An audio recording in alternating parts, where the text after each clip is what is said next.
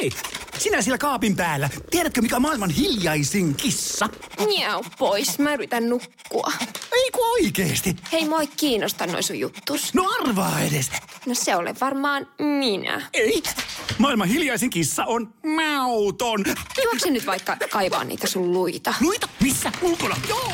Peten koiratarvike. Nopea, luotettava ja kotimainen lemmikkitarvikekauppa. petenkoiratarvike.com Tämä on Radio Play alkuperäissarja. Ra- radio. Play. Play. Äänessä. Olka, minkälaisen radiomaailmaa sä tupsahdit silloin Mikkelissä aikoina? vuonna Sirppi ja Vasara. No tota, äh, taas tulee, heti lähtee hana valumaan, eli tulee pitkä vastaus. Mähän olin siis äh, kansanopistossa heti kirjoitusten jälkeen, kun ensin yliopistoon päässyt, vaikka pyrkäsin muutamankin kerran ja siihen on omat syynsä. Ja tota, mä olin kansanopistossa, Otavan opistossa, tiedotus- ja viestintälinjalla ja hain harjoitteluun Ylen toimitukseen. Sinne, eivät ottaneet, puhuin liian nopeasti, olin sitten lehdessä sen harjoitteluajan. Ja sitten kun se kansanopiston vuosi loppui, niin hain Hain kesätoimittajaksi sinne. Tänne, en päässyt minnekään, menin takaisin kotiin Kalajoelle grillille töihin, kesäksi lihoin runsaasti siellä. Ja sitten seuraavana syksynä mun tota, ihana, ihana opettaja sieltä kansanopistosta soitti mulle, että onks, missä sä oot ja mitä sä teet ja onko se, mi, mihin sä oot pääsemässä, no mihinkään. Ja tota, mä olin silloin hakenut taas yliopistoihin, enkä päässyt taaskaan. Ja tota noin, niin se sanoi, että hän olisi tö- sulle töitä täällä Mikkelissä tämmöisessä ilmasäkeilulehdessä.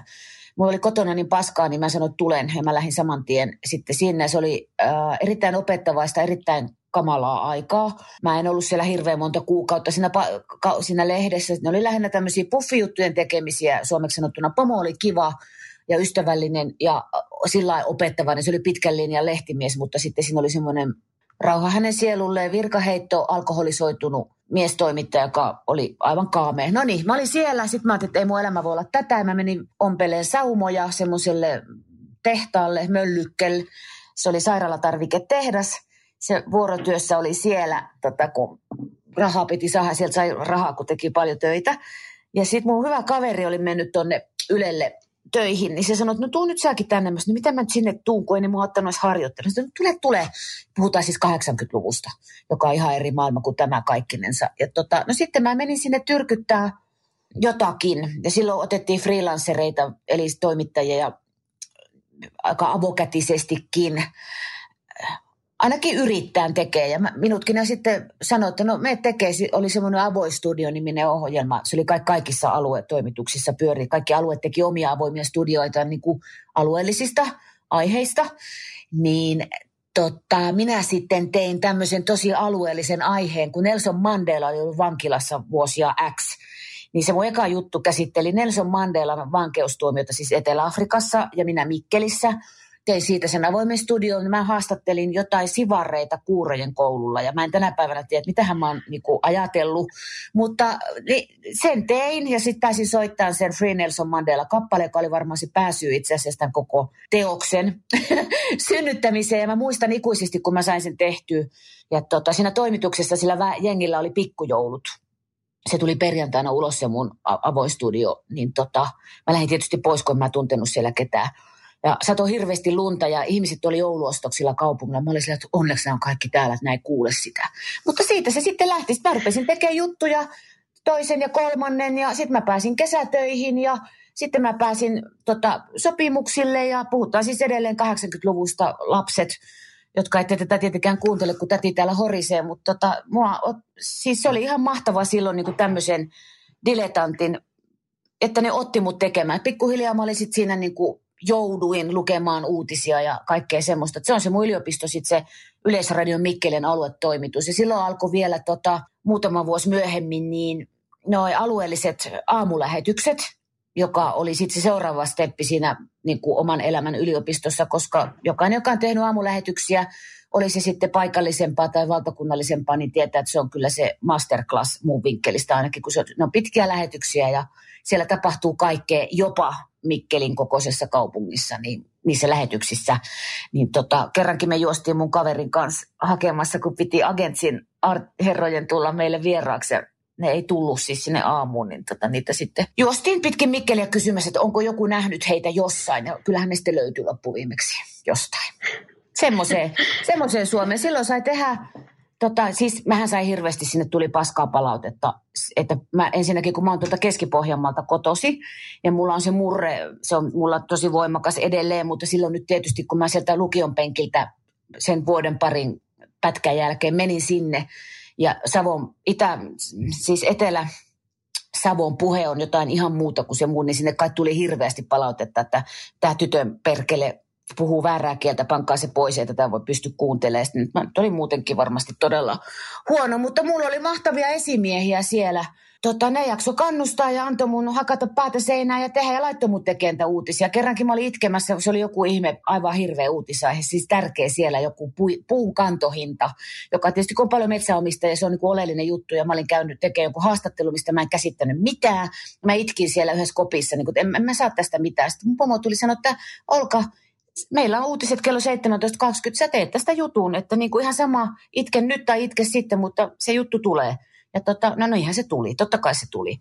Et siellä oli mahtavia tyyppejä. Ja varmaan sen takia, kun sitä kuraa, en mä tiedä kuinka paljon sitä paskaa sinne tuli, siihen aikaan se tuli tietysti kirjeenä. Niin tota, sinne tuli puheterapeuttikin mun takia, kun mua, mua aina sanottu, että mulla on S-vika. No sitten se tuli se Pasilasta se puheterapeutti, joka sitten jutteli mun kanssa lähinnä, me mitään sen kummempaa tehty. Nyt kuule, että venäjän kielessä on seitsemän S ja niin on suomen kielessäkin, että mä en nyt näe tässä mitään ongelmaa. Että jatka, jatka, jatka tuolla tyylillä. Mutta että nähtiin vaivaa meidän ihmisten. En nyt mun takia sitä puheterapeuttia tietenkään sinne tilannut. Varmaan se koutsasi muitakin. Mutta tota, kyllä se niin aika paljon minun paukkuja laittoi sitten sen päivän aikana kuitenkin. Että semmo, semmoiseen yleen mä tulin, semmoiseen radioon mä tulin. Ja rakastuin siihen, kun mä olin kuunnellut kakarasta asti. Meillä se oli aina kotona radio, siis ihan aina, aina, aina. Ne mitä nyt siihen maailman aikaa oli, kaksi kanavaa ja meillä se olisi toinen.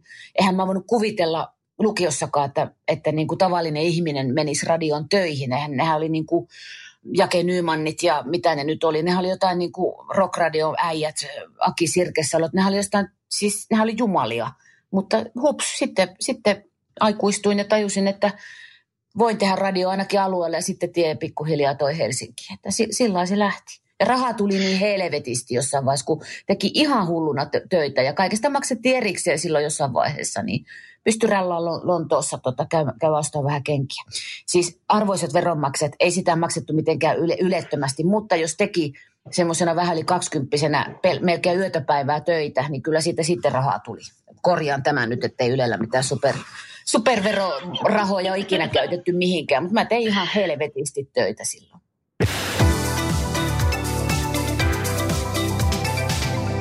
Mitä tapahtui sen jälkeen? Missä vaiheessa mafia sitten? Alkoiko ne kyseleen sua vai kyselikö se sinne päin?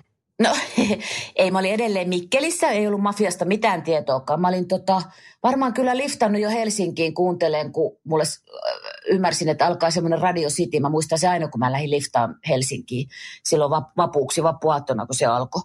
Ja tota, meni mun kavereille, joihin mä olin tutustunut Mikkelissä ja niihin mimmeihin. Ne pääsi opiskelemaan Helsinkiin. Yksi luki lakia ja toinen luki jotain muuta. Ja niillä oli ihana kämppä tuossa Hämeentiellä. Niin tota, sinne ja sitten, että radio auki, nyt se alkaa ja se oli ihan siis niin kuin järki lähti, kun siellä joku generaali Jassa puhui sille, että tämmöistä voi olla radiossa. Mä olin kuitenkin Yleisradion aluetoimituksessa töissä. Se oli, se oli sille niin kuin takaraivo lensi katsoa, että apua, mitä tämä voi olla tämä radio. No niin, mutta mä olin kuitenkin siellä Mikkelissä töissä ja sitten sinne tuli Helsingistä silloisesta nuorten toimituksesta, niin tota, oli tullut joku kirje meidän pomolle, että he tulee kurssittaa niitä heidän nuorten toimituksen tyyppejä niin kuin Mikkeliin kun siellä on kerran Ylen toimitus ja siellä on niin kuin studiot ja kaikki, että ne tekee sieltä juttuja, että onko, onko siellä Mikkelin toimituksessa ketään semmoista nuorta tyyppiä, joka voisi niin kuin tulla messin siihen. No sitten mun pomo ajatteli mua ja kysyi multa, että mä olin silleen, no joo. Ja tota, sitten sieltä tuli, Helsingistä tuli semmoisia hyvin tiedostavia nuoria miehiä ja naisia. Yksi oli ollut kettingeillä kiinni Ivon, eli Imatran voiman talossa vastustamassa jotain sähköjuttuja. Ja mä muistan, kun ne tota, puhua, että mä en siis, mä, miten sä voit syödä tätä jogurttia, että sinähän on liivatetta. Mä, niin kuin, ne, oli, ne oli jostain ihan eri maailmasta, kun minä maalaistalon tyttönä siellä aluetoimituksessa jotain tyrni, tyrni Maria puska juttuja olin tehnyt. No joo, oli vähän jännää niiden kanssa. Sitten mä sen, ne oli viikon kohan nyt oli siellä, tai mä muista sitä aikaa, ehkä kaksi vuorokautta tuntui ikuisuudelta. Ja tota, mä pyörin niiden kanssa, oli silleen, että no joo. Ja tota, he sitten lähti takaisin Helsinkiin ja mä jäin sinne omiin töihini. Ja sitten sieltä, sieltä tuli niiden pomolta viesti, että he tarvisi yhden tyypin tänne nuorten toimitukseen, tulisitko? No sitten mä olin, olinhan mä Helsinkiin halunnut tietysti ja se Radio City ja kaikki ja serkuilla käynyt kylässä, niin mä joo. Ja sitten mä olin puolet viikosta Helsingissä tekemässä semmoista semitiedostavaa nuorten radio ja tota, sitten puolet viikosta Mikkelissä tekemässä näitä alueuutisia ja aluelähetyksiä ja sitä rallia. Mä, mulla oli, mä maksoin, siis mulla oli kaksi vuokrakämppää ja tota, sitten mä ajattelin, että eihän tästä tule mitään, että nyt pitää tehdä joku päätös. Ja sitten mä päätin tulla Helsinkiin, lähin Mikkelistä itkien, se oli ihan kauheata. Mä olin kuitenkin ollut siellä monta vuotta ja kaikki kaverit ja mun rakas kämppis Kari, joka oli vaan kämppis, niin sen kavereiden kanssa jätkät mut pakettiautolla ja kissa sylissä Helsinkiin. Ja sitten tota, sit se oli se nuorten toimitus. Ja sitten rupesi tulee puheita siitä, että Ylelle perustetaan tämmöinen niin nuorisokanava. Ja tota, mä olin silloin asuin yhden Nadian kanssa kämppiksenä, löydettiin kimppakämppä, niin tota, se oli valittu sinne niin kuin, tiimiliider, oli, niillä oli silloin tämmöiset hienot tittelit, se on mahtavat tiimiliiderit, niin tota, se oli valittu niin kuin, eli tuottajahan se oli, ja se oli ihan hirveätä se, se aika meidän siinä kämppiselämässä, kun silloin oli tietysti niitä sen rakennettavan kanavan kaikkia papereita, ja se unohti niitä sinne keittiön pöydälle, eihän mä saanut niitä kattoa. Mutta muutenkin tietysti hirveästi mieli katsoa, mutta en mä, en mä voinut katsoa niitä. No sitten mäkin hain sinne mafiaa ja sitten mut sinne otettiin ja tota, siitä se sitten lähti se homma. Mä tein siellä ensin, mä niin menin se, siihen kulttuuriohjelman Timanttien jäljellä. Et siinä mä olin, tota, olin mä kolme vuotta tai kaksi ja puoli vuotta siinä. Ja sitten sieltä niihin aamuihin, joka onkin sitten se mun toinen, toinen yliopisto. Toinen korkeakoulu. Joo. Minkälaisiin porukoihin pääsit?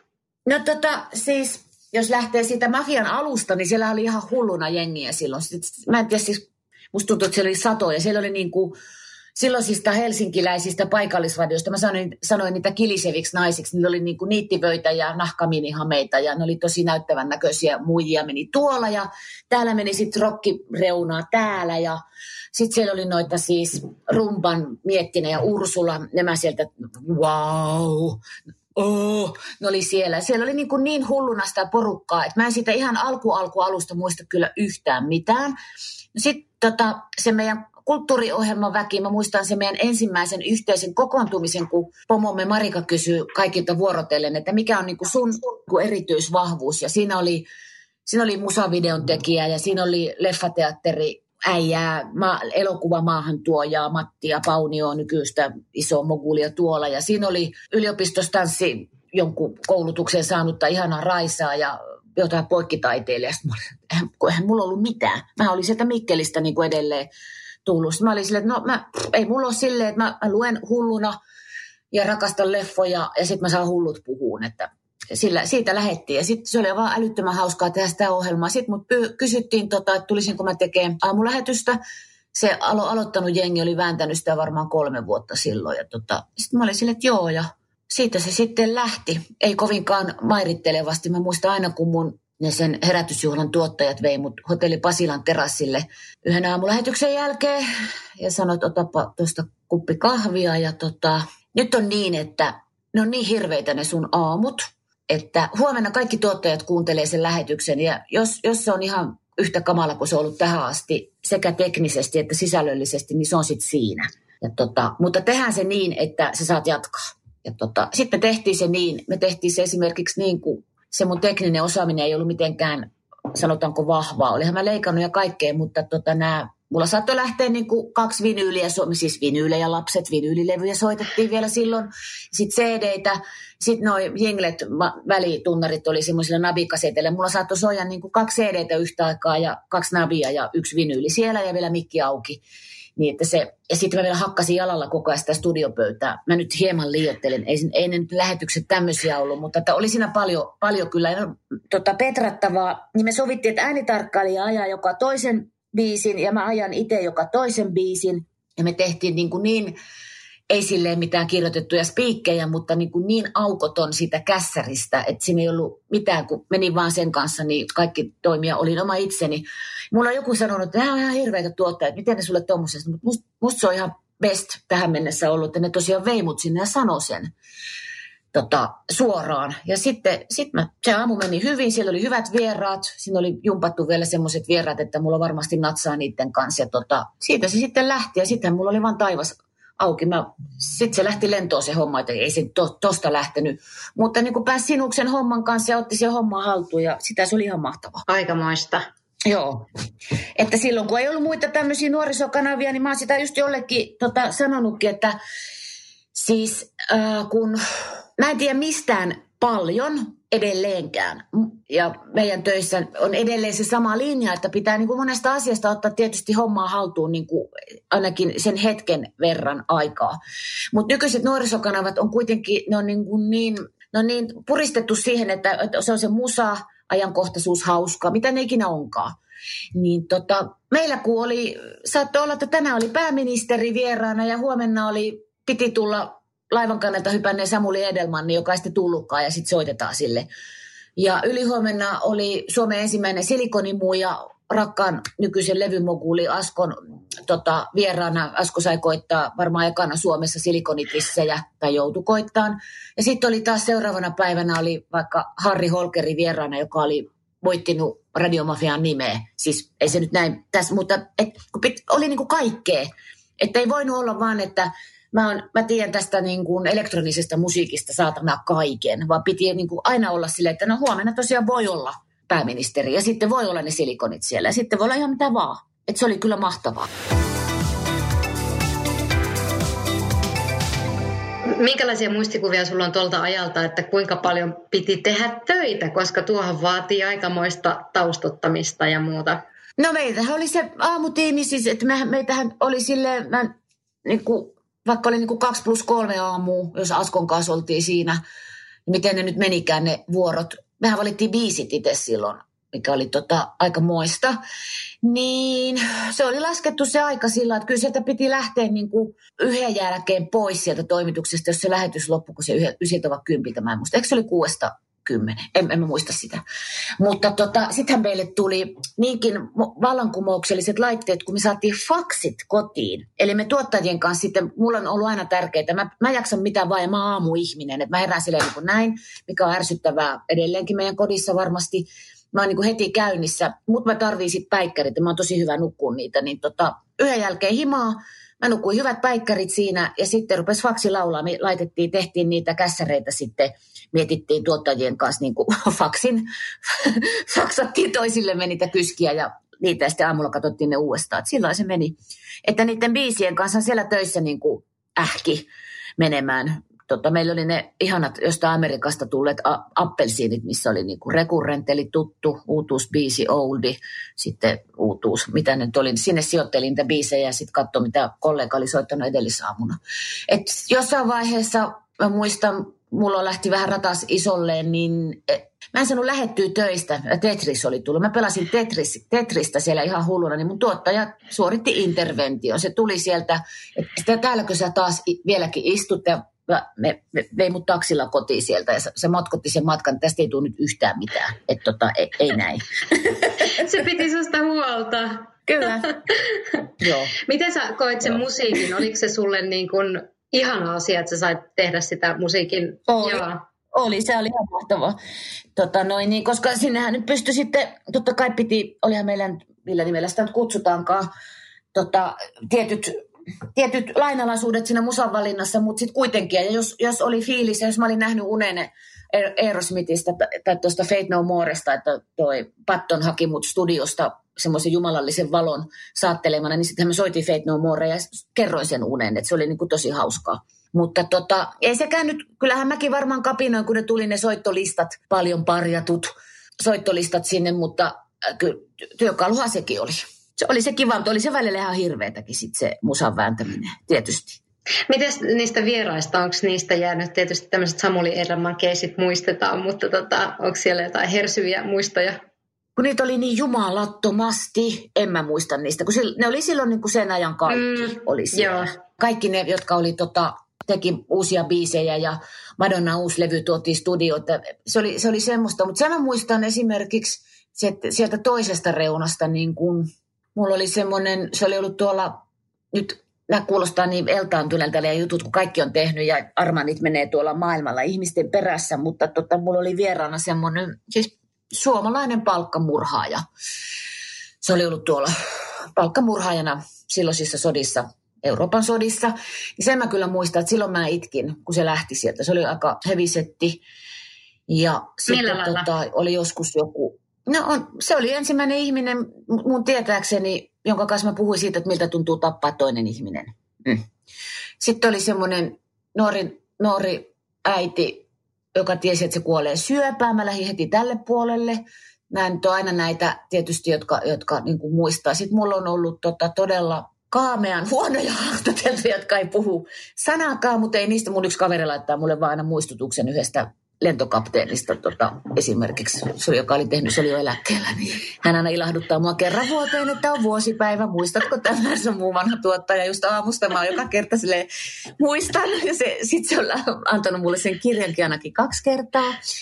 No sen mä muistan, kun Stefan Linfors oli silloin tota, hype, hype design herra, jolla meni erittäin luja elämässään, se tuli tota, vieraaksi pussikaljat mukana ja silloin se polttaa röökiä studiossa, niin tota, naksautti siellä röökit palamaan ja tota, sitten se suunnitteli, miltä se studio, tai me annoin sille tehtävät, minkälainen olisi se studio, niin kuin, että, se, että se olisi niin kuin kiva, koska radiostudiot nyt harvoin on kuitenkaan loppupelissä ihan älyttömän kivoja, vaikka sinä laittaisi tuhat flipperiä ja sata fatboita, niin tota, se on kuitenkin, siinä istut pakko olla ne koneet ja kaikki, niin sitten se visioi sen aamun aikana sinne, että se olisi vaahtoa ja poreammetta ja tota, se oli semmoinen, semmoisessa tunnelmassa sitten se haastattelu. Joo.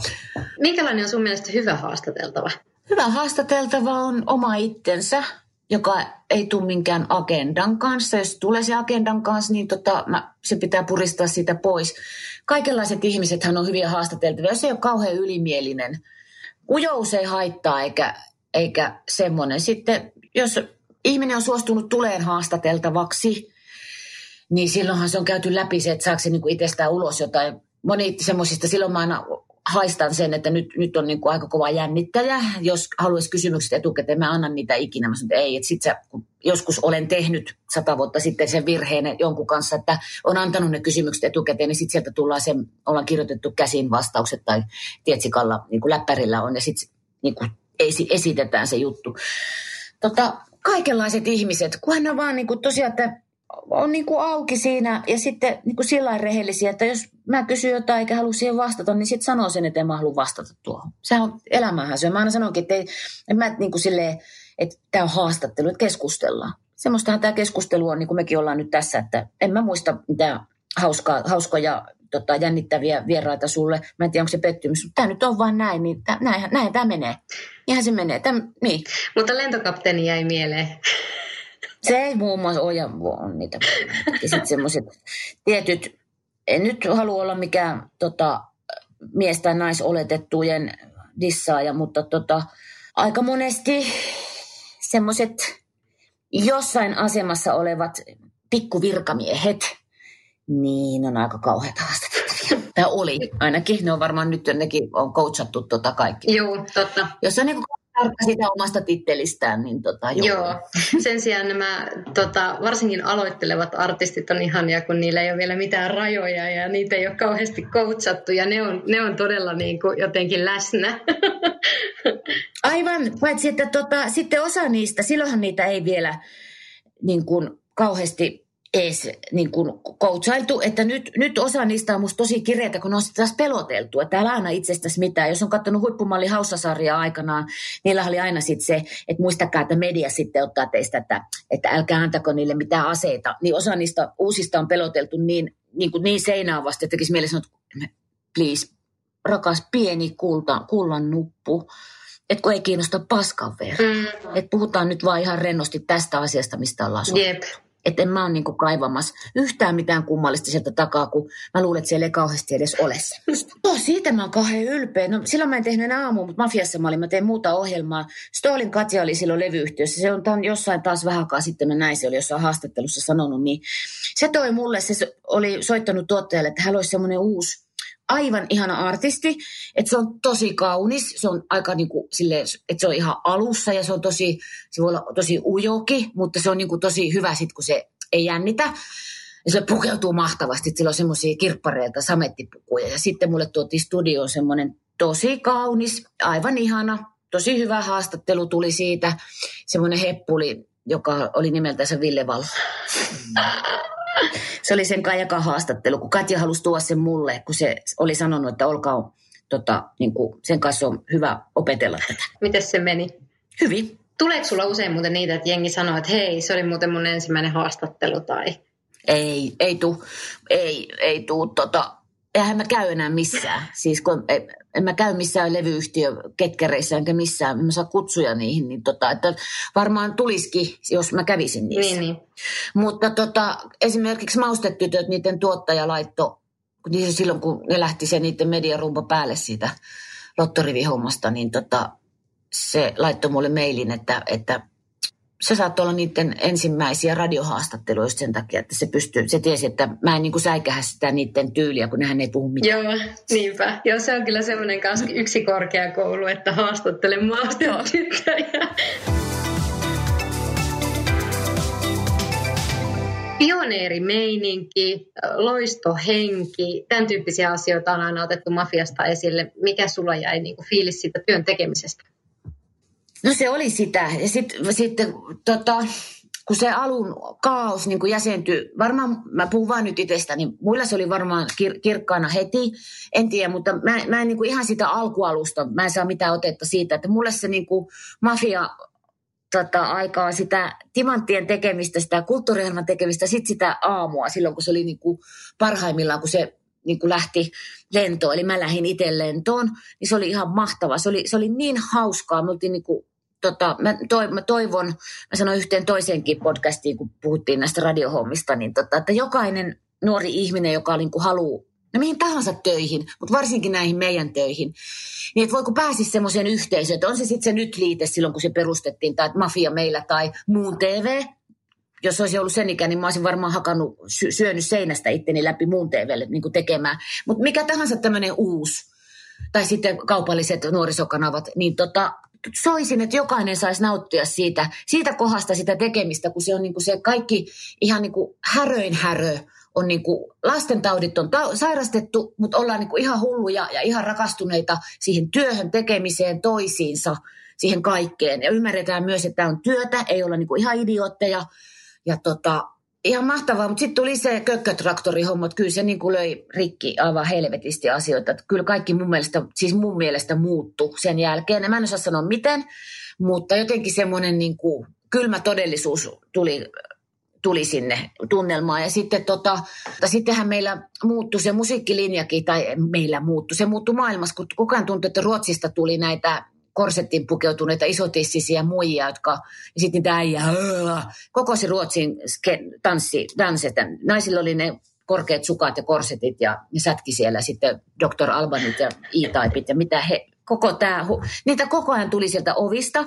Mä olin lähtenyt sitä aamusta jo pois, mä tein ihan muuta. Meillä vaihdettiin logo, joka on niin kuin mun mielestä suurimpia virheitä, mitä voi olla se Radiomafia originaali logo, on mun mielestä edelleen yksi parhaista. Mulla nimittäin mä löysin Vintiltä mun semmoisen satiini baseball-takin, missä on se vanha logo. Ja mun yhdeksän, yhdeksäsluokkalainen poika ottaa sen nyt käyttöön.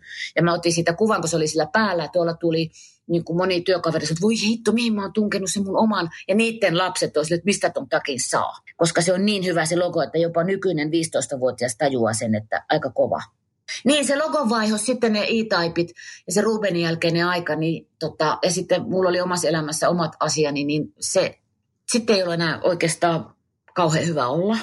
Sitten se oli vain työtä. Mm. Mutta toisaalta sairastahan se onkin, että työ ja oma elämä sekoittuu. Onhan se nyt ihan pimeätä sitten, jos panee ne niin kuin vaakakuppiin. Eihän siinä ole mitään järkeä. Niin, mutta tuossa iässä se aina tapahtuu niin, tai siis hyvin usein. Niin, että pitääkin tapahtua, Niin, kyllä. kyllä, kyllä. Kun se kiteytyy siihen Rubenin keissiin, niin oliko siellä alkanut tapahtua jo vähän ennen sitä vai oliko se sitten vaan niin kuin laakista? Ei. Ja... Ei, kun se oli, se oli niin ankara. Siis mun mielestä, en, mä en, en tiedä. Mutta tota, siis se oli niin, se oli oikein jytky. Mutta aika monta vuotta sä olit vielä sen jälkeen. Niin olinkin. Tota, joo, kyllä. Sitten mä olin siinä vaiheessa tajunnut, että kun mä osaa mitään. Että mä, mä oon sille yhteiskunnalle hyödytön ihminen. Mä oon aina sanonut, kun mä en ole mitään koulua käynyt, kun sillä on radios vaan huutanut eri puolilla Suomea. Niin tota, mä olin just, että mä, mä en pääsisi edes muoviämpäri tehtaalle sangan tekijäksi, kun mä osaan mitään, niin mitään. Enkä mä halua niin emännäksi, emännän töitä mä osaisin, mutta juu ei. Niin tota, siellä mä olin ja sitten aina tuli kaikkea uutta. Olihan mä niin kuin, siis se oli ihana se tekeminen, mä sitä tarkoitan, mutta että se aamu nyt on aamu, kun se on niin kuin se kuning, kuningasten paikka, minkä tahansa kanava aamulähetyksen tekeminen minun mielestäni. Niin tota, ja primetime nyt ylipäätään, niin sitten, sitten mä lähdin tota mafiasta. Mulla on erittäin dramaattinen lähtö siellä. Mä olin tota raskaana, mä jäin äitiyslomalle, mulla oli synttärit, mä olin saanut ihan hulluna lahjoja – ja Ylelle oli tulossa se suuri kanavauudistus ja mä tiesin, että semmoista kuin Radio Mafia ei tule olemaan. Että mä, mä seisoin tota siellä radiotalon portailla kaatosateessa kaikkien lahjojen ja kukkien kanssa sen mahani kanssa jäämässä äitiyslomalle. Niin kuin, että musta tulee äiti, mä en tiedä mitä se tarkoittaa, minkälainen äiti mä oon. Mä oon ollut täällä, niin kuin musta tuntuu, että koko elämäni tästä samasta ovesta mennyt ulos ja nyt, nyt mä en tiedä, onko mulla töitä, jos mä tuun takaisin tänne, niin mihin mä tuun ja milloin mä tuun. Ja tota, se oli kyllä aika, ja vielä synttärit. Ja tota, sitten mä menin kotiin ja mun mies oli soittanut mun kaverin, kun mies, mies joutui lähteen tota, yhteen hommaan, niin mun kaveri sinne Kati tuli ja toi mulle suklaat ja sanoi, keitätäänpä nyt kahvit ja tota, otetaan ihan rauhallisesti tämä homma.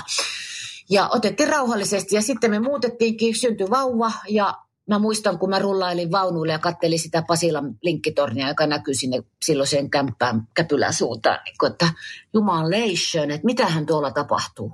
Et mä tiesin, että osa on niin kuin tosi hädissä, kun ne joutuu tekemään vanhaa pois. Ja tota, uusi oli alkamassa, mutta kukaan ei oikein tiedä, että mihin kukin sijoittuu. Ihan järkyttävää. Onneksi mä en ollut siinä kohtaa, koska mä oon niin sekopää tunne eläin, niin mä olisin ollut varmaan ihan hirveä silloin si- siinä vaiheessa töissä, että hienosti kohtalo laittoi mut niin kuin helvettiin sieltä siksi ajaksi olen huolissaan kavereista, mutta sitten tuli vähän muitakin asioita, että nyt voin olla 24-7 huolissaan niin kuin työpaikkani asioista, kun oli se pieni, pieni vauva siinä.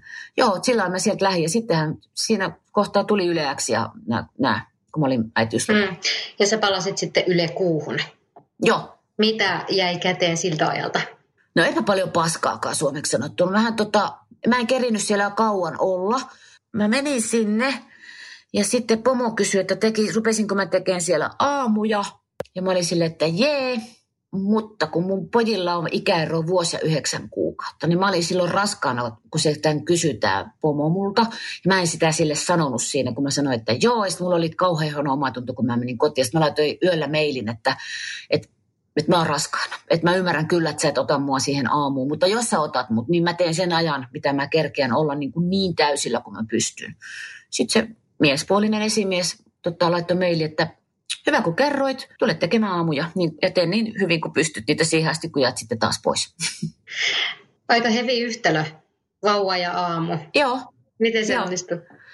Hyvinhän se onnistui. Mies vei, tota, mä lähdin töihin ja sitten mies vei sen pienen päiväkotiin ja sitten otin tirsat ja haisen päiväkodista. Se meni oikein mallikkaasti. Ja sitten tuli toinen vauva ja sitten mä olin taas äitiyslomalla ja sitten mä olin kai siellä Joo, olihan mä siellä Yle Kuussa sitten siihen asti, kun se lopetettiin.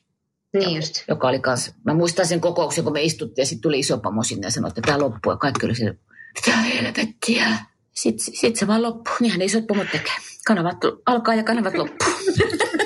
Edelleen sitä postia tulemaan samaa mieltä, että se oli suuri virhe lopettaa se niin seinään. Sen, silloin sitä antaa vielä vähän aikaa, koska edelleenkin Yleltä puuttuu se semmoinen musiikkia paljon soittava niin kuin nuorten aikuisten kanava, mutta tota, se siitä. Se ylekuu loppu ja sitten mä, mitä mä teen, niin sitten Ylen ykköseltä otettiin yhteyttä, että tulisinko mä sinne.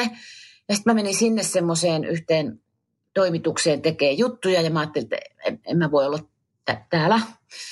Ja tota, sitten se sanoman ilmoitus oli, että perustetaan uusia radiokanavia. Sitten mä ajattelin, että no, jumalista, että mä en ole ikinä ollut kaupallisessa radiossa. Mä päin ihan huvin vuoksi haet, ottaako ne tämmöistä vanhaa kaakkia edes haastatteluja. Ottihan ne. Niin, ja mut oli just vakinaistettu Ylelle, niin sitten mä irtisanoin itteni ja lähin. Joo, niin se oli.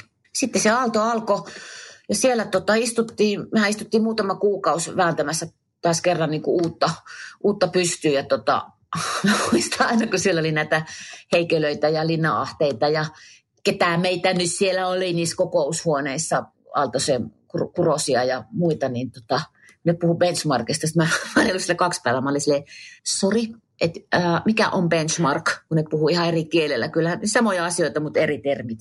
Ja ne varmaan piti mua semmoisena Ylen kaakkina, mutta mä sitten sanoin, varsinkin ne jätkät, mä sitten sanoin, että jos on ollut Ylellä töissä eri toimituksissa, niin se on ihan sama kuin olisi eri työpaikoissa töissä. Että okei, ovet on samat, tietää ne ruokapaikat, tietää vessat, tietää niin kuin missä siellä on levystö, mutta ne kaikki toimitukset on niin kuin ihan oma maailmansa. Että älkää kuvitelko, että mä oon mikään Ylen lehmä, niin kuin semmoinen vaan Yle. Että mä oon, mä oon ollut hyvin monessa paikassa siellä. Ja tota, pitää aina tutustua uusiin ihmisiin ja se on aivan eri työkulttuuri joka paikassa. Tota, sitten sitä Aalto tusasin siellä muutamat vuodet.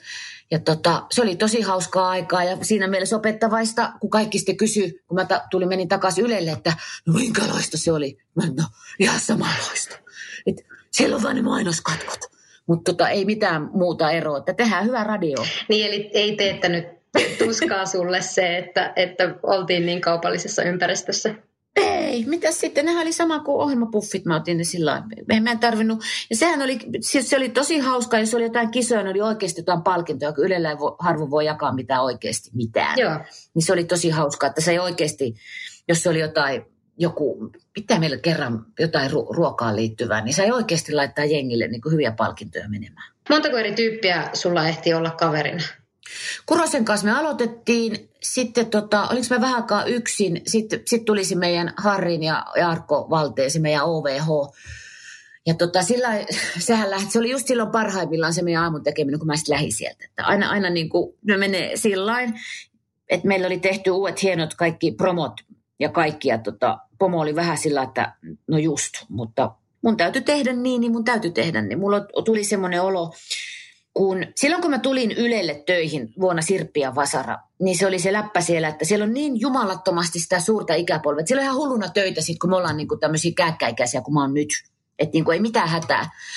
Ja tota, sitten se rupesi, että no ei se nyt taida ihan näin ollakaan. Ja tota, mä olin kuitenkin, tietysti mulla on paljon kavereita ja tuttuja Ylellä, niin niiden kanssa tekemisissä. Ja kerran mä kysyisin, että no onko siellä nyt se valtava eläkkeelle jäävien aalto, niin sanoin, että ei. Että sieltä on niin tavalla tai toisella jengi mennyt, vaihtanut tai whatever. Että ei se, se oli ihan paskapuhetta silloin, mutta annahan nuorille, ja nuoret puhuu, että täällä on noita vanhoja ho, ho, tota, kauhistuksia. Mähän on nyt just semmoinen, että onko tuokin vielä täällä, että eikö tuo voisi lähteä helvettiin täältä. Niin kuin siinä kohtaa, mitä itse katsoi silloin niitä, niitä tyyppejä.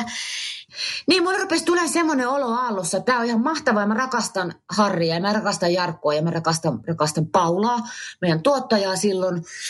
Mutta tota, mä olisin, että jumalista, että mulle rupeaa tulee 50 mittaria. Että tota, mitä jos mulle rupeaa tulemaan täällä semmoinen olo, että ne katsoo mua, että eikö toi ämmä taju lähtee. Mä en kestä yhtään semmoista. Mä oon tosi yliherkkä semmoiselle ja mulla on ollut aina ikäkriisiä, ei mulla ollut sen tekemisen suhteen. Ja mulle on sanottu, että mä oon iätön, mä tiedän sen, mutta jos mulle tulee itselleen yhtään semmoinen olo, että kattookohan joku muuta sillä, että hyi, mitä toi vielä, niin silloin mä aina teen ratkaisuja. Ja mulle, rupe, mulle tuli se olo, niin mä laitoin vaan tota, mä en kertonut kellekään, mä laitoin Ylelle, mä laitoin yhdelle Minnalle, jonka mä luulin olevan se Minna, joka on ollut yhdessä TV-ohjelmassa, mutta se olikin se olisi pitänyt mennä yhdelle toiselle Minnalle, mutta se väärä Minna oli laittanut sen sille oikealle Minnalle, joka oli laittanut sen yhteen paikkaan ja mulle soitti Very Big Boss from Yleisradio ja pyysi käymään. Ja tota, mä menin sitten aivan hiessä, naama hiessä tota, käymään Pasilassa.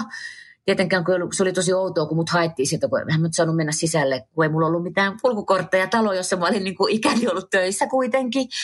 Sitten mä menen sen ison johtajan huoneeseen, joka tota, kyselee multa, ensin keskustella niitä näitä kaalinpäitä ja tota, sitten se jotain kysyy ja sitten mä änkytän siinä jotain. Ja sitten silloin se mun maili, joka oli hänelle välitetty ja kysyi, että mitä sä sitten lähetät tämmöisiä sähköposteja, jos et sä oot tosissas. Sitten mä olin että no niin, no näinhän se on. Ja tota, että mistä me nyt oikeasti puhutaan. No sitten se sanoi, että me puhutaan tämmöisestä asiasta kuin tota Yle Puhe ja sinne tulevasta, niin kuin, että siellä olisi aamujontajalle paikka, että voisitko se kuvitella olevasi se, tai sanamuotonsa oli mikä oli. Ja mä olin silleen, että no öö, okei, okay. että nyt mun pitää miettiä. Sitten no saat miettiä huomiseen asti. Ja tota, mulla oli ihan hirveä olo, kun mä lähdin sieltä, apua, että tässä olisi nyt tämä takastulemisen paikka tänne, mutta miten mä voin lähteä sieltä Aalosta, kun mä rakastan niitä ihmisiä ja sitä ohjelmaa, ja meillä menee se ihan helvetin hyvin nyt. Se oli just niin kuin löytänyt niin kuin ainakin sen tason, varmaan se olisi parantunut vielä siitä. Mutta sitten sit mä tota, itkin sitä miehelle, joka sanoi, että sun päätös, tee mitä teet. Ja tota, sitten mä otin nenästä kiinni ja hyppäsin ja tota, laitoin sinne Ylelle, että joo tuun. Ja sitten menin sanoa Aallossa saman tien, että mä lähden. Ja sitten mä lähdin. Mä menin Ylelle ja menin sinne puheelle ja se oli ihan hirveetä. Mä selvisin siitä, koska ne kuulijat vihas mua. Siellä oli silloin ne kaikki, tota, kun sinne tuli se urheilu samaan aikaan. Se, kun se oli sinne heidän Yle puhe, puheeseensa. Ja tota, se kantoi ne vanhan, vanhan Yle puheen fanit ar, ruumisarkkua sinne pihalle ja kaikkea tämmöistä. Niin. Tota, tässä kohtaa mun pitää sanoa kiitos. Mä sain ihan hirveästi paskapostia. Mä, mä menisin vähän sairastua siitä. Ja mun mieskin jo sanoi, että, että hän ei ole ihan varma, että voiko tämä jatkua tällä kun meidän pienet pojat kysyivät, että onko äiti väsynyt vai tota, surullinen, kun mä itkin täällä kotona koko ajan. Kun yleisöosastolla mua haukutti ja mua haukutti joka paikassa. Jotenkin niin konkretisoitu. Sai varmaan muutkin, mutta en minä niistä muista. Mä puhun nyt itsestäni. Ja tota, mä olin tässä sitten taas yhden aamun jälkeen. Se oli torstai varmaan tai joku. Mä olin tuossa sohvalla, missä mä tirsat sen lähetyksen jälkeen. Pojat oli päiväkodissa. Puhelin soi, tuntematon numero ja mä olin, että mä nyt vastaan tähän, mikähän tämä on nyt. Jari Sarasvuo täällä terve. Että mehän ei tunneta. Mutta tota, mä oon seurannut nyt tätä keskustelua, mitä tässä käydään tämän puheen ympärillä ja sun ympärillä. Niin mä sanon sulle, että älä anna niille periksi, että usko ittees. Ja tota, se piti semmoisen tsemppipuheen ja se oli ihan uskomatonta. Ja se oli tulossa se, me tiedettiin, että sinne on tulossa ne ruumisarkun kantajat sinne Ylen jonnekin pihalle, tämä mielenosoitus. Niin mä sitten kysyin Sarasvolta, että tota, kysykää se multa, että meinaatko mennä sinne. Mä sitten sanoin, että oon mä ajatellut, että mä menen, mutta jos mä oon ihan poikki ja itkunen, niin en mä sitten lähde niin kuin, niille näyttään itteeni. Ja se sanoi, että okei, tee mitä teet.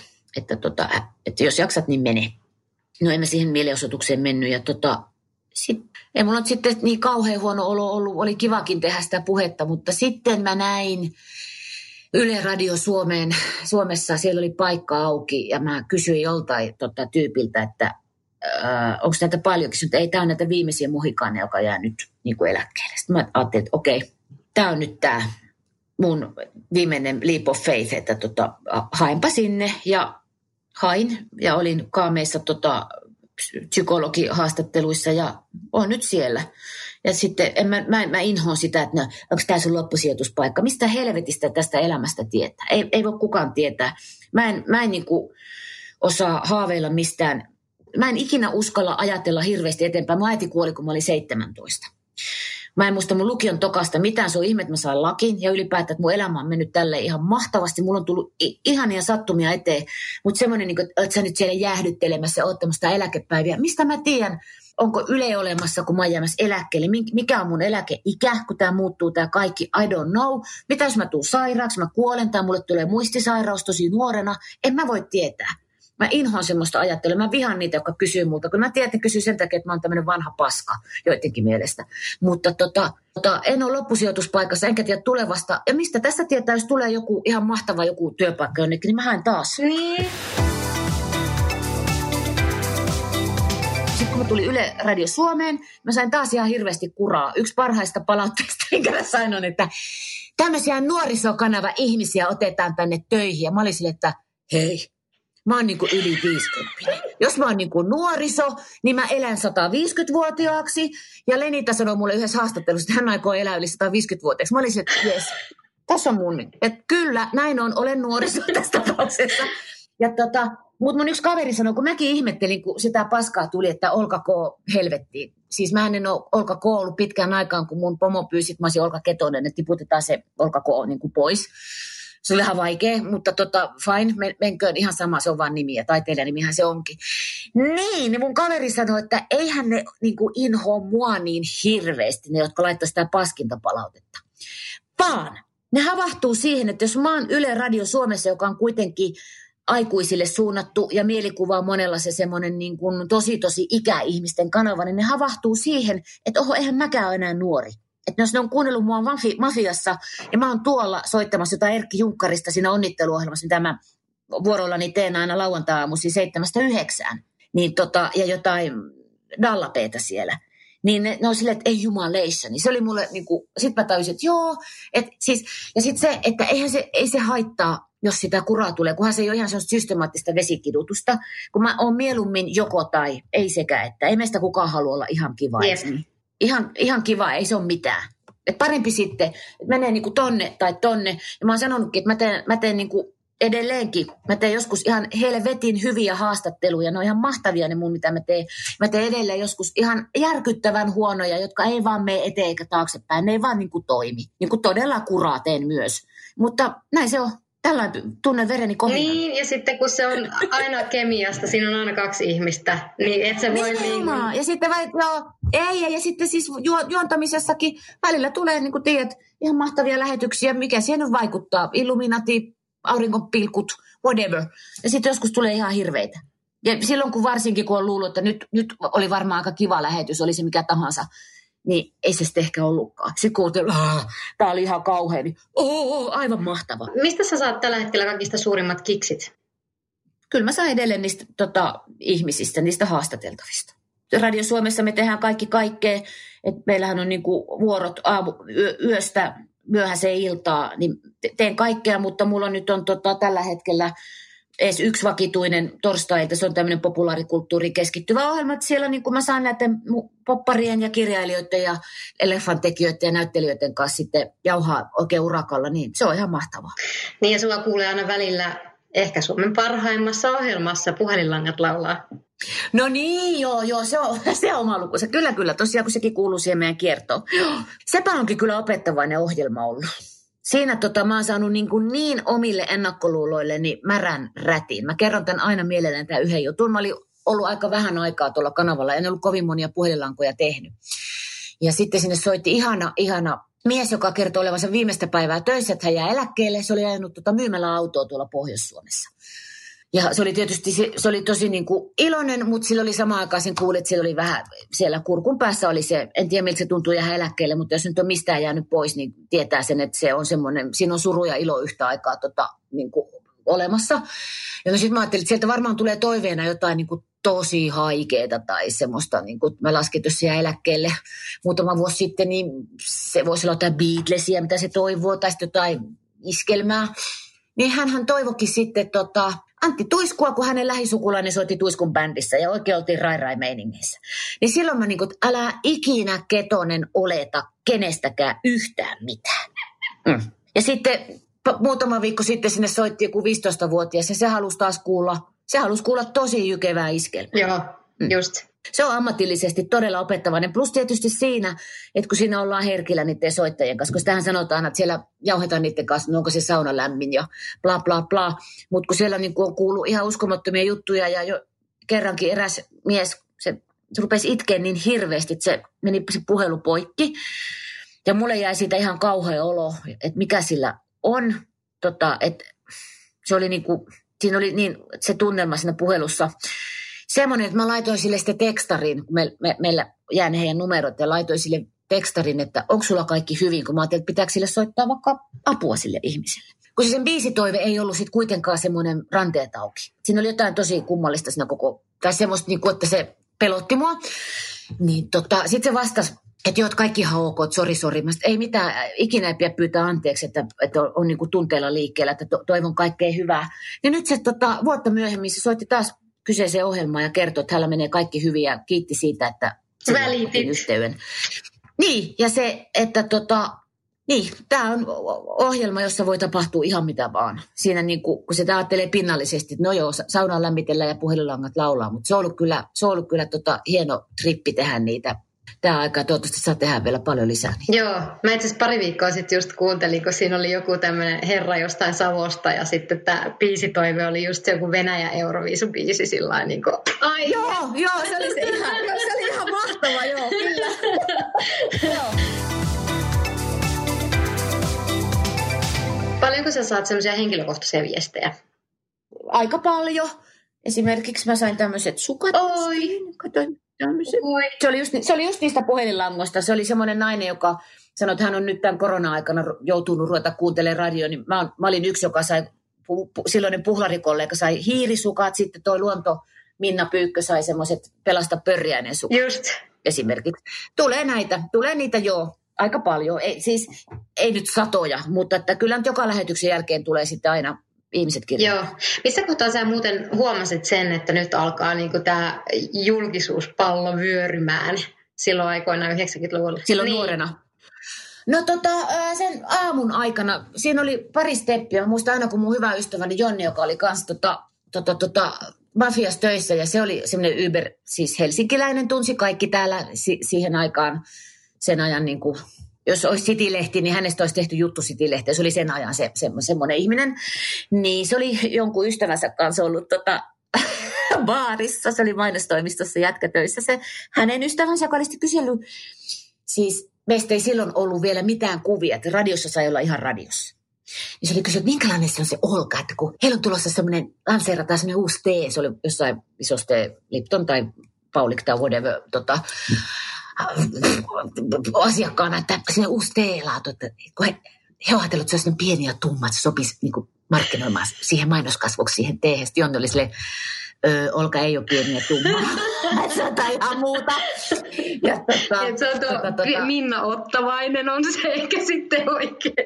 Kyllä, nimenomaan, joo. Että, ja muuten että Yleltä nyt ei olisi menty mihinkään teekauppikseen muutenkaan. No, joo, ja, mutta tätä mä luultiin silloin tosi usein ennen kuin me näyttiin missään, niin tota, pieneksi ja tummaksi. Se oli sitten tosi raskasta, koska mä koen, että mä oon ruma. Ja tota, siihen aikaan tota, me oltiin Mafia, me oltiin, olikohan joku Rock SM fut, futiskissa tai jotkut oli Turussa, me, meitä oli iso lössi siellä ja me oltiin sitten Koorenilla katsoa jotain bändejä, suurlähettiläät oli muun muassa silloin, se oli niin kuin silloin hyvä. Niin tota, Koorenilla tuli sellainen muija, se tuli sieltä silleen, mä oon niin pettynyt, kun mä oon nähnyt sun kuvan, sä oot niin kuin, Mä oon niin pettynyt, sä oot jotain ihan muuta kuin mä ajattelin. Sitten se lähti pois. No mä aloin kännissä tietysti, rupesi itkeen. No Asko tuli sitten sieltä just, että mitä, mitä. Sitten, mä oon niin ruma, että ihmiset tulee sanoa mulle, että mä oon niin ruma. Sitten otetaanpa nyt uusiksi, mitä tämä ihminen sanoi. Sitten se, eihän se ole sanonut sulle, että sä oot ruma. Sä et vastannut sen mieleen. Niin. Että se on kaksi aivan eri asiaa. Tota, Mafiassa meillä oli tehty jo Salovaara ja tuo Aaltosen Sami ja olikohan Jusu. Niistä oli tehty jo postikortit siihen maailman aikaan. Eli tämmöiset fanikortithan ne nyt oli, mitä ne jakoi sit, kun ne kiersi tuolla ympäri maakuntaa tekemässä niitä härdelejä ja mitä ne nyt tekikään. Ja mä olin sitten siinä seuraavassa alussa, että mustakin tehtiin kortti. Pomo sanoi, että nyt, nyt sitten musta tehdään se kortti ja mä olisin, että ei jumalauta. Ja tota, no te, tehdään nyt sitten. Ja sitten mähän, vaikka mä sanon aina näin, että voi jumalauta, niin mähän on ujo narsisti. Mä oon sanonut sen, että mä oon myös, mä oon, mä oon diiva ja mä oon tosi ujo. Mä oon samaan aikaan näitä molempia. Totta kai se hiveli mua. Sitten mentiin studioon, otettiin ihan mahtavia kuvia. Se on sellainen uskomaton undulaatti kortti. Se, se apua se Niin tota, No sitten mä menin töihin joku, tai olin töissä joku aamu lähetyksen jälkeen varmaan siinä meidän sohvaryhmä. Siinä oli tullut pikkulaatikoita. Nyt jo uudet kortit on tullut. Ja sitten mä aukasin. Siellä on niin kuin meikäläistä niin kuin kymmeniä tuhansia niissä laatikoissa. Se oli aika apua. Sitten mä, mä rupesin itkettää, tämä on ihan hirveetä. No Salovaara sattui olemaan silloin töissä. Pertti sitten sanoi, että älä huoli Olka, että ihan sama nää. Että hän tietää sen, että hän on Härdelin reissuilla tuolla niin kuin, missä ne tanssilavoilla no, halleissa, missä ne nyt pyörii ne kesänsä, niin tota, että he jakaa niitä siellä ja jengi haluaa tehdä hulluna. Sitten kun se on se ilta ohi, niin sinne on mutaan painuneena ne heidän kortit, että ihan sama. Niin kuin, ei sillä ole mitään merkitystä. No se vähän jeesas mua, ja tota, mutta siis mähän saan edelleen niitä kortteja putkahtelee jostain. Niitä tuli, kun Yleäksi muutti, niin sieltä tuli niinku yksi laatikollinen, jossain oli homehtumassa niiden studion nurkassa. Ja tota, jostain aina joku kuulija lähettää, se on löytänyt jostain niinku käyttämättömänä niitä. Mutta kun mä olin Radio Aallossa, niin Paula Koivuniemi tuli meille haastateltavaksi ja sillä oli se mun kortti. Ja Paula halusi mun nimmarin siihen korttiin. Mä menisin pyörtyä, mä tämä ei ole todellista. Ihana. Olit nyt, nyt olen nähnyt kaiken. Kyllä. Joo, tästä on vain yksi tie alaspäin. Niin, niin se julkisuus. Kyllähän mä, mä silloin kirjoitin kolumneja, pyydettiin kirjoittaa kolumneja ja, ja tota, jotain jonnekin. Ja sitten kun oli Telsussa, niin sitähän sitä rupesi tulee sitä kaikkea näitä lehtijuttuja. Rupesi kiinnostaa meikäläisen jäätelömaut ja olisi päässyt kertoa huivimmat juhannusseksikokemukset ja tota, kaikkea tämmöistä. No en, en kertonut huimimpia juhannusseksikokemuksia, enkä jäätelömakuja, niin, enkä vaatekaappeja, eikä tämmöisiä. Mutta tota, niin, se, se, oli niin kun, se oli hauskaa ja jännää ja kauheata, ottaen huomioon tämän ujo diiva narsisti. Niin kun, siinä on se koko paketti. Tota, sitten kun se, ne TV-hommat, kun mä en sitten enää jatkanut niitä, niin sitten loppu kutsu kaiken maailman hajuvesilanseerausbileisiin, niin sitten tulikin vähän masennus. Että piti niinku sitten, että enkö mä olekaan kiinnostava. Mutta et. Että sä oot kiinnostava sun läheisille ja sä oot kiinnostava sun töissä, mutta tässä maailmassa sä et ole enää kiinnostava. Että tota, mitä sitten? Ketä sä fanitat tai kuuntelet radiosta tällä hetkellä? No mä kuuntelen tota Vikiä ja Köpiä yleensä aamu. En ole kohderyhmää, mutta mä oon kohderyhmää, koska mä rakastan semmoista nopeata, hauskaa, nokkelaa aamua. Tota, nyt kun mä rupean niinä päivinä, kun tästä nyt saa mennä töihin, eikä joudu olemaan etänä, niin fillaroimaan, niin tota, viime kesänäkin mä sitten otin tota, kuuntelin aamulypsyä ja muita kanavia niin kuin aamulla mennessä, että pysyy vähän kartalla, mitä ne tekee aamuissa. Joo. Mikä sun näkemys on tällä hetkellä? Minkälaisia tyyppejä meillä on tällä radiokentällä? Onko tilanne hyvä? No se on. Ka- kauhean monenlaisia on. Luojan kiitos. Luojan kiitos, tota, kun se on niin masentavaa, kun musa on sitä samaa joka paikassa, niin onneksi ihmiset on sentään erilaisia ja on erilaiset kemiat ja kombot. Että tota, meille, jotka tykätään tämmöisestä välillä niin kuin älyttömyyksiin menevästä niin on omamme ja sitten niille, jotka tykkää semmoisesta rauhallisesta hyvästä keskustelusta on omassa. Mm. Minkälaista showta sä tekisit, jos sä saisit niinku täydet vapaudet? Nyt ollaan kipeän asian äärellä, kun mä sen, silloin kun mä lähdin tota puheesta, niin mä tajusin, että mä en tule ikinä enää tekemään aamuja. Tän ikäiset ihmiset ei tee aamulähetyksiä. Tai siis semmoisia aamulähetyksiä, mitä mä haluaisin tehdä, jotka olisi niin kuin tosi, to, siellä olisi paljon vieraita ja paljon happeningia, tapahtuisi paljon virheitä ja olisi paljon kontaktia. Semmoisia niin kuin nämä nyt tekee. Hybridi, hybridi jostain aamulypsystä ja yleensä aamusta ja ehkä tota, ykkösaamusta. Siellä olisi myös politiikkaa ja vähän tiukempaa asiaa. Semmoista mä tekisin sairaan hyvällä musiikilla ja ovi kävisi koko ajan. Ja sitten se, kun aamut on niin mahtavia ja radio nyt ylipäätään, mutta varsinkin radio, radio, kaikkien radiokanavien aamut ja tekijät siellä – Musta se on niin kuin armollisin aika siinä, että jos tapahtuu jotain niin kuin tosi tyhmää, siis mä en tarkoita, että kaksoistorneihin lentää lentokoneet, vaan niin kuin, että NS mokaa tai joku ei toimi. Niin kuin aamulla ihmiset, kaikki ihmiset on niin kuin aamumuudissa, niin niihin virheisiin ja semmoisiin takertuminen ei ole niin syvällistä kuin sitten myöhemmin päivällä.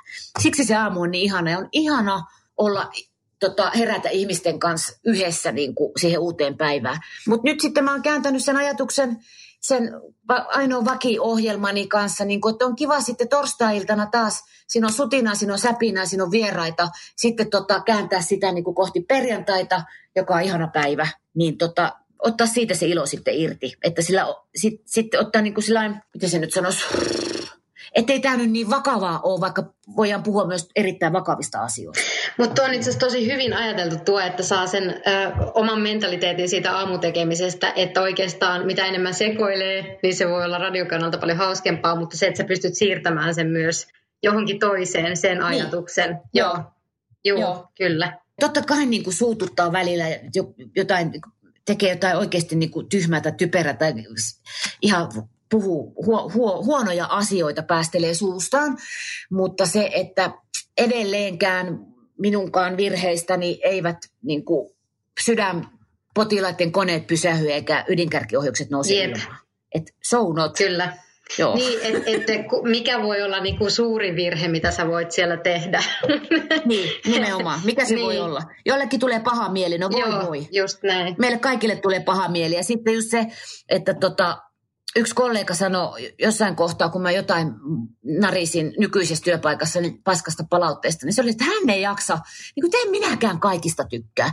Sitten mä sanoin, että niin jo totta, en mäkään tykkää kaikista. Mä en tykkää kaikista aamujuontajista, enkä radiojuontajista, enkä TV-juontajista. Mä edelleen solvaan täällä, kun mä katson televisioon, niin tota, tonne ruudulle huudan niin kuin, ja miksi noin. Tai sitten ah, miksi mä itse keksinyt tätä. Mutta niin kuin just, että en minäkään kaikista tykkää. Niin kuin love me or leave me. Ja sitten tässä kohtaa siteeraan taas erästä kollegaa. Haastattelin Kai Kunnasta muinoin. Ja se nyt on saanut niin hirveästi kuraa silloin, kun se oli urheilutoimittajana, että mä en osaisi kuvitella mitä. Ja tota, jotain vaan puhuttiin palautteesta sen kanssa silleen off, off the record. Niin se sanoi, että hän on ajatellut sen Olka sillä tavalla, että kun me ollaan Yleisradiossa töissä ja tämä Yleisradion rahoitusmalli on tämä, mikä on. Niin jos se, joka hänet haukkuu viimeisimpään maanrakoon, saa sen pahan olonsa oksennettua niin kuin tähän suuntaan, niin toivottavasti se ei huuda kotona vaimolleen, lyö lapsiaan ja tota, tuolla lähiöjunassa huuda jollekin pienelle maahanmuuttajatytölle. Mm. Että kyllä mä sen kestän, niin mä otin, että jo, se on muuten näin. Joo. Antaa tulla.